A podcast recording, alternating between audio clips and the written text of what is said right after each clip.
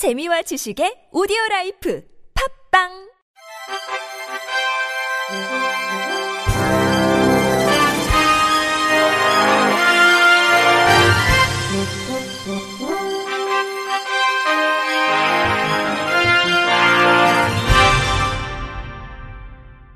청취자 여러분 안녕하십니까? 9월 7일 화요일 KBS 뉴스입니다. 코로나19 사태가 장기화되면서 시각장애인 안마사들 역시 큰 어려움을 겪고 있습니다. 방역에 신경을 쓰고 있지만 비대면 문화가 정착되면서 손님들의 발길이 뚝 끊겨 생계 걱정에 한숨이 깊어지고 있습니다. MBN 홍지호 기자의 보도입니다. 35년 전 시력을 잃은 한화석 씨는 16년 동안 안마사로 일해왔습니다. 하지만 수도권 지역 사회적 거리두기 조치가 4단계로 올라가면서 큰 위기를 맞았습니다.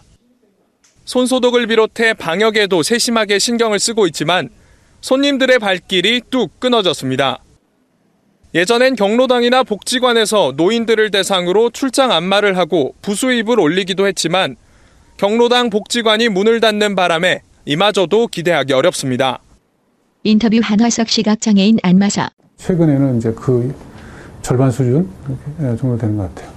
저희가 또 방역도 열심히 하고 있고 그래서 그 믿고 오셨으면 좋겠습니다.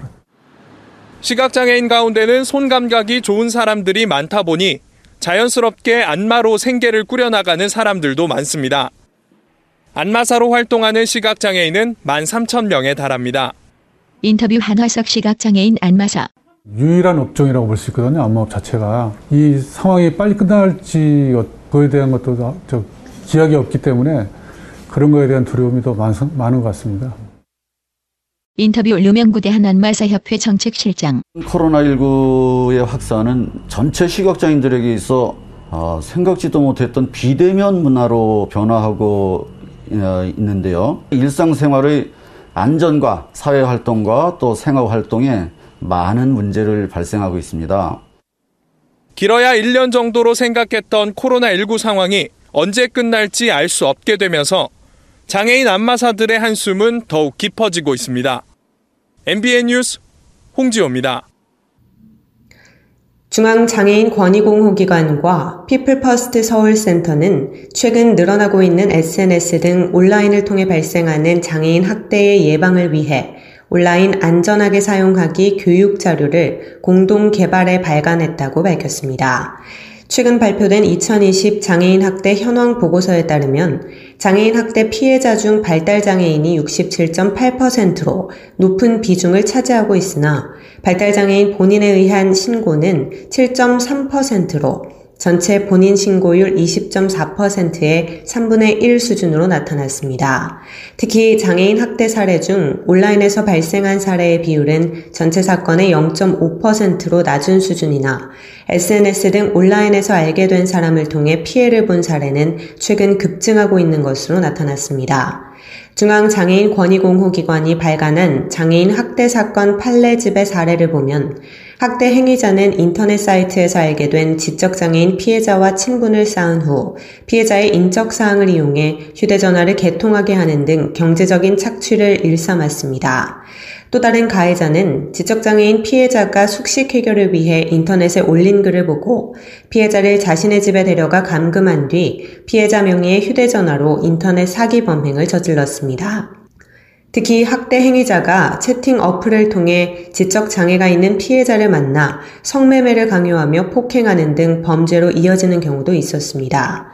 발달 장애인의 학대를 예방하기 위해 개발된 온라인 안전하게 사용하기는 SNS나 인터넷 등을 안전하게 사용하기 위해 개인 정보를 이해하고 관리하는 방법과 실제 발생한 발달 장애인 학대 사건, 장애인 학대 신고와 대응 방법도 담고 있습니다.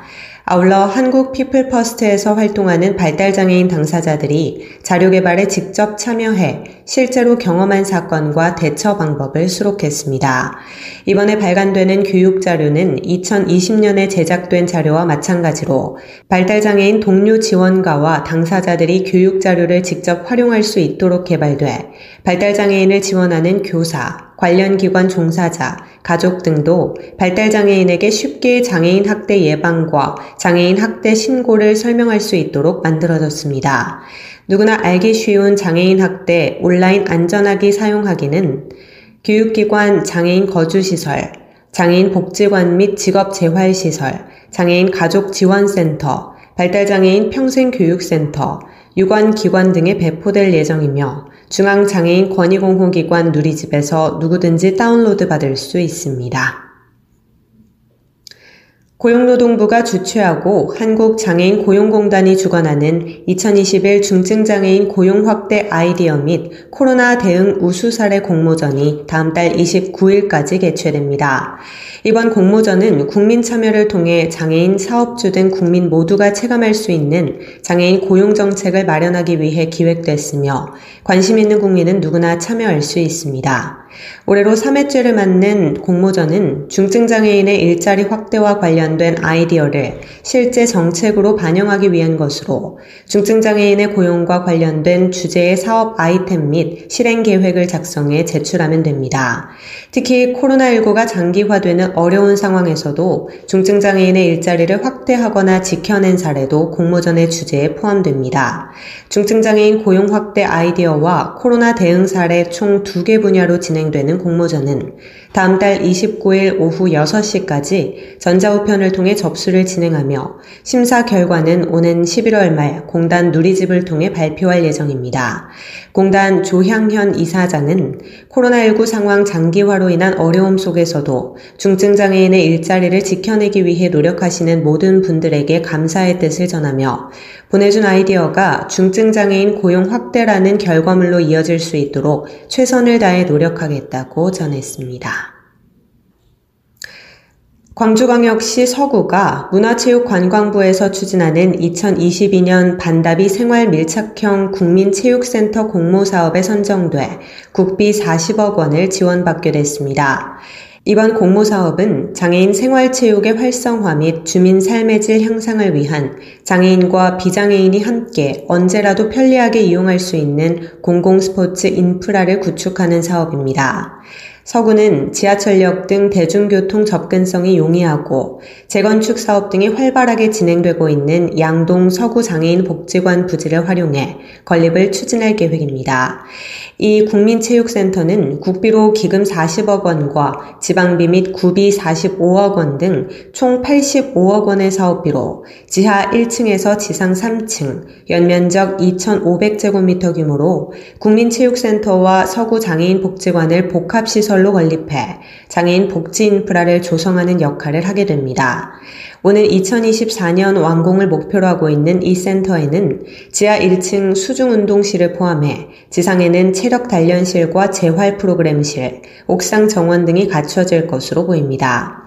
서대석 구청장은 반다비 체육센터와 장애인 복지관 복합시설 건립으로 장애인의 삶의 질 향상 및 건강 증진과 더불어 장애인들이 다양한 체육 활동을 할 수 있는 인프라를 조성하겠다고 밝혔습니다.